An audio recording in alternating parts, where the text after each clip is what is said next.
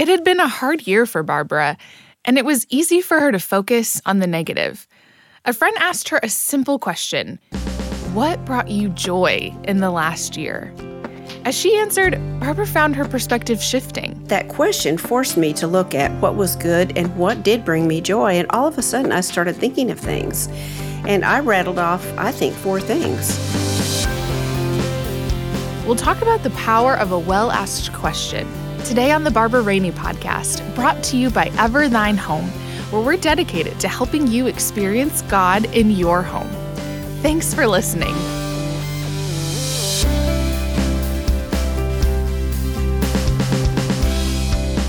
As he often does, Barbara's husband, Dennis, joins us on today's episode. He and Barbara wrote a book for couples some years ago called The Questions Book. Stay tuned and you'll hear how you can sign up to receive those questions in your inbox. Let's listen to this conversation between Dennis and Barbara Rainey on one secret to growing in intimacy, and that's understanding the power of a good question. Here's Dennis. We're staring at Valentine's Day now. And this creates a lot of anxiety for one of the two sexes. Which one do you think it creates anxiety for? Well, both. But see, it creates anxiety for women. And I know you're thinking men. It creates anxiety for women because they're wondering if anything's going to happen. And if it is, are they going to like it? Or if it doesn't, are they going to be mad? and see, men are feeling the pressure to do something. I know. I to know. impress their wives or their girlfriend again. Yep, that's true. And so we have something really, really cool that's going to be available online, real time, now. It's called The Questions Book for Couples 52 questions for 52 dates. Now, you may think you know your girlfriend or your spouse or your husband, or, but you may not. And so these questions are really, really good. But There's to just always more to know. Yes, There's you- you- always more You've to told know. me that. Uh huh. You've learned that, haven't you?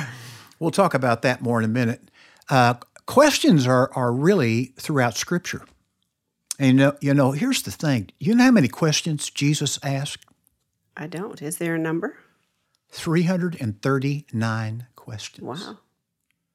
Paul, the apostle, asked 262 questions. Now, why would Jesus ask a question? Because God can't learn. Right. He didn't need to know the information. He didn't. So I think it's the hook to have a relationship with who you're you're chatting with or getting to know. So we've got some questions here in this book, and um, in case you think you know your spouse really, really well, consider asking them, him, this question. It's my favorite question to ask, and I'll let you ask that question, Barbara. Your favorite question is What's the most courageous thing you've ever done? In all your life. Oh, in all your life. Yeah, Yes. in all your life. hmm And the answer is not. Nothing. It's not, I've never done anything courageous. Uh, you have done courageous things because courage is doing your duty in the face of fear. So I would say ask one another this question, maybe when you go out on your Valentine's dinner or your Coke date, or if you're trying to squeeze in some time after the kids have gone to bed. But find a way to ask that question and then listen carefully to what they say. Maybe ask it in advance so they have some time to process it and, uh, and think it through. We were on a date recently. You want to tell them what happened? So I, I wasn't surprised by this, but we went on a date to um, continue the celebration of our 50th anniversary. Um, we celebrated it several months ago, but we hadn't been to dinner, just the two of us. And so we went out to dinner at a really nice place, got all spiffied up. And as we sat down to eat and looked at the menu, you started asking me questions. And I wasn't at all surprised because you're the question king. You're always asking questions. You're really good at it. So I asked you, I, you, you asked the first question, which I don't remember what it was. I said, How long have you been working on that? Thinking that you would say, Yeah, I started thinking about these yesterday or this afternoon, or I didn't start working on them because you can think of questions really fast. But your answer was, 50 years. Yeah, 50 years. I've been working on these questions for 50 years. And you laughed at that point. I did laugh at that. Which was fun. But it's true because there is a process of getting to know your spouse that takes a lifetime. It's not over quickly. And even the same questions asked again the next year Mm-hmm. will reveal different answers than the year before. So there we are we're changing and God is working in our lives and our circumstances change. And there's always more to know about the person that God has brought to you. So the question I asked was in light of our 50 years together as husband and wife, what year would you keep if you could only keep one of them? Mm-hmm. And I answered and said, I had to think for a few for a few minutes, but it didn't take me too long to, to say this. But I answered that I would keep our first year, and the reason I said that is because there was something about that first year that was.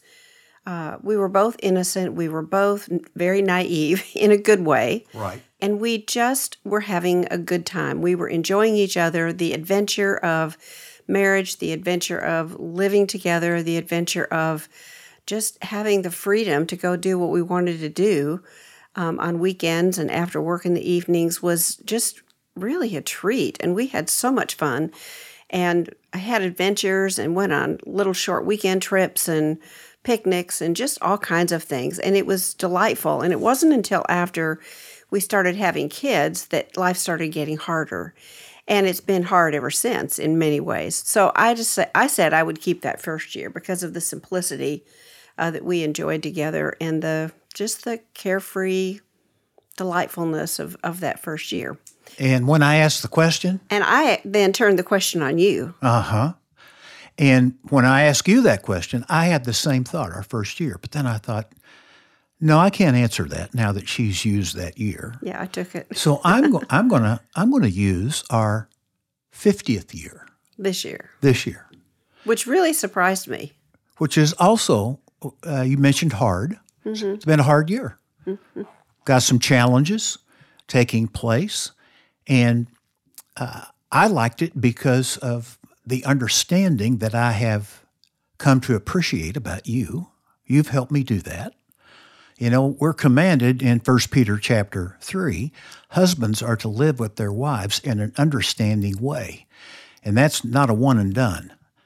That's a constant challenge to us men to get to know our wives and to uh, peel back the onion and keep peeling and, and get to know them.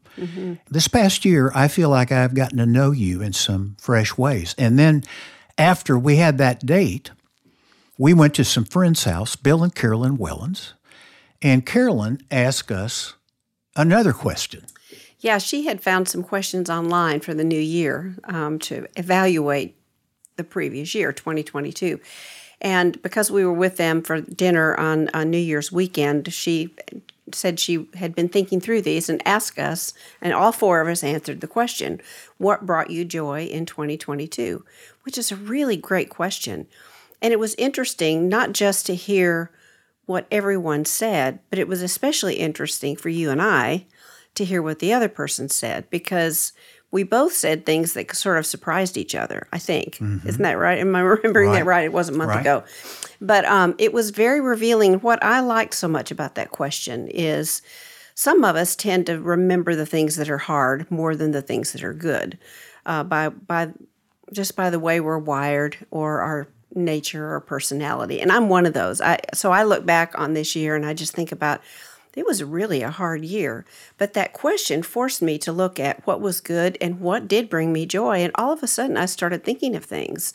And I rattled off, I think, four things pretty quickly in response to that question. And so I realized afresh how important it is to to think through our lives, to question, ask questions of one another, to get to know mm-hmm. one another, Right. but also to ask questions to evaluate what God is doing in our lives and to look at where He has been, where He showed up, what He's done, how He's provided.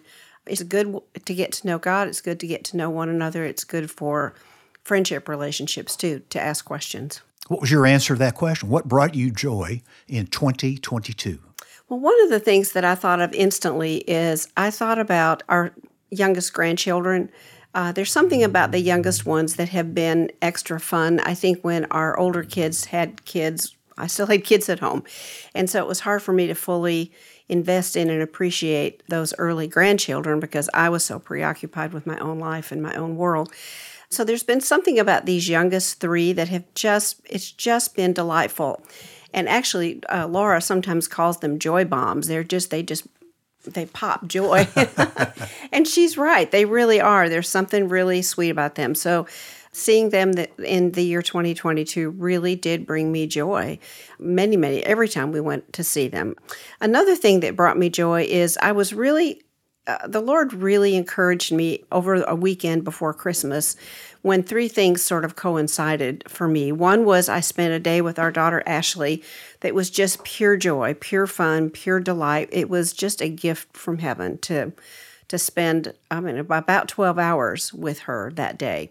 The second thing that happened the very next day is I got an email with a little video attached from the TA of the class I was taking last semester and it was really, You're speaking of, of a seminary class, Dallas Seminary. You're mm-hmm. you're enrolled as a student there. That's right, I am. And the class I took last fall had just finished. The class was called The Story of Scripture. And I had done a creative project as my final project for that class. And I had gotten this email with a little video attached from the TA who gave me really amazing feedback. He he was he was effusive. He was, and I didn't expect it. I was hoping that I would do well, but I wasn't expecting that kind of response. And it was just so encouraging. I haven't been graded on anything in since I was in college, and to go back to that system where you got good feedback from someone was I just was surprised at what it did for me. It it was really a joy. Well, Tell tell our listeners what you did for that project and why he was so effusive because I think this is really, really cool. Um, the project that I chose to do for this class, the class was called The Story of Scripture. So it was an overview of the Bible from Genesis to Revelation. And we looked at all the major themes and the major characters and the, the major storylines that God's trying to communicate. And the project was to summarize the story of the Bible in a creative way. And you could do a painting, you could write a song, you could do a dance, you could do a mural, you could do just about anything you wanted to that covered all of those elements of the story of Scripture. And I chose to do a poem. And at first, it seemed somewhat easy because I had this idea and I really liked it and I thought it was going to be a lot of fun. And it was a lot of fun, but it got really hard before I finished because the story of the Bible is a big story. And trying to get it boiled down to the essence and keep it so that it was interesting to read, it just took a lot of work. And I learned a lot because I'm not an expert at poetry, but boy, I sure learned a lot in the process. But I finished this thing, and then I had my my sweet friend Julie who does all the design work for Ever Thine Home. I had her design a layout so that it read like a book. And she did some graphics for it that were just stunning and beautiful. And so, what the professor and the TA saw was a PDF with not just my poem on it, but with these beautiful graphics that worked with it. So it was a it was really a, a great presentation. Yeah, and uh, you listeners can just have a heads up. You'll likely see this someday in either a digital book or maybe a, a book that we publish here at Ever Thine Home. We'll see. Uh, and that really leads to how I answered the question because you turned it around and said, "What brought mm-hmm. what brought what you, you joy? You yeah. joy this year?" And I said, "I had a grandson who did well and got married." And uh, he and his wife, that was a great wedding. Uh, we had our 50th and our family got together. But um, that wasn't what I thought of when I answered the question. But you said those things. Yeah. Yeah. Um, I thought of just watching you study the scriptures at Dallas Theological Seminary online, some rugged courses. I mean, books that are that thick. I, have mean, had some we're big, talking about inches, big textbooks, not Reader's Digest type books. and uh, I just watched you do that, and I just delighted in seeing your soul ministered to and saturated in the scriptures and seeing you excel still more. And so when you wrote the poem, and I got to tell you folks, the poem is fantastic. And it's just no it's no downstream poem. I mean, you know, there's a lot of poetry out there. This is extremely well thought through, as you would expect from Barbara Rainey. But uh, I just watched you excel still more, and I'm watching you use your creative gifts around Scripture in ways that uh, you've never done before, and I just took great delight in that. Well, thank you. It's You're been welcome. fun. You're welcome. And so here's what we're going to do. Here, right before Valentine's, we are going to create a free, get this, a free subscription to these 52 questions for, for couples, 52 dates. You can take these questions, you're going to get them once a week for a year. And you can save them if, if you fail to, to find the time to ask it. You can save them up and take them on a date and then put them on little slips of paper and uh, let your spouse and you pick the one you'd like to ask or pick the one you'd like to answer. Good and idea. It could be a lot of fun. But we're going to offer a subscription to that, so you'll need to go to our website, everthinehome.com, to find out more about that. This is going to be an exciting adventure to see how many people sign up to get questions to have better dates. Because I- I've seen a lot of meals where couples are sitting, looking at their phones, they're bored with each other. Mm-hmm. And they don't even talk. Yeah, There were people at dinner the other night when you and I went out that were just on their phones the whole time. And it's like, why are you bothering to go out together if you're not talking? And I get it because Yeah. sometimes we arrive at meals, we're whipped. Yeah. You know, absolutely exhausted from taking care of the kids and just need the break to gather our thoughts and catch our breath. But these questions will really help you reconnect, connect. You can use them on, as I mentioned, date nights. You can use them on Coke dates. You can take a walk. Say, hey, let's let's talk this over. Let's just use this question for that's come in this week uh, to take a walk around the neighborhood if the weather's right, and uh, interact around it and listen carefully. Listen to what your spouse says and what they they don't say. Don't correct your spouse when they answer the question. If they foul up some of the details, don't get the numbers exactly right. Now, why are you laughing, sweetheart? Because I know you're speaking to me. Just let your spouse talk, okay? This is not autocorrect time. Uh, but uh, seek to understand. Ask additional questions, and when if you come up with a really, really great question, I'd like to invite you to write Barbara and share that question. And if we end up using it in this book of 52 questions, I got a feeling this could go, go more than one year. This be two years might go a couple of years.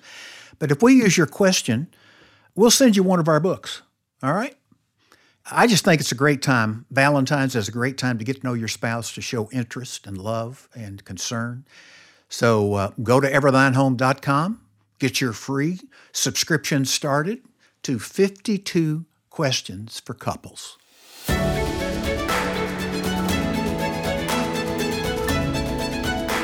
If you'd like to sign up to receive one question per week in your inbox for a full year, just head over to everthinehome.com slash questionsbook, all one word. There's no charge.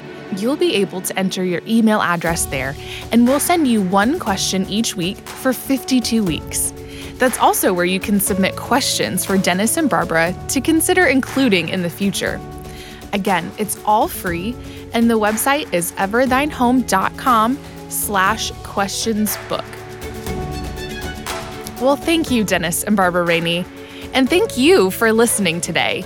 I hope your Valentine's Day is a sweet celebration, and maybe you can ask the first of your 52 questions.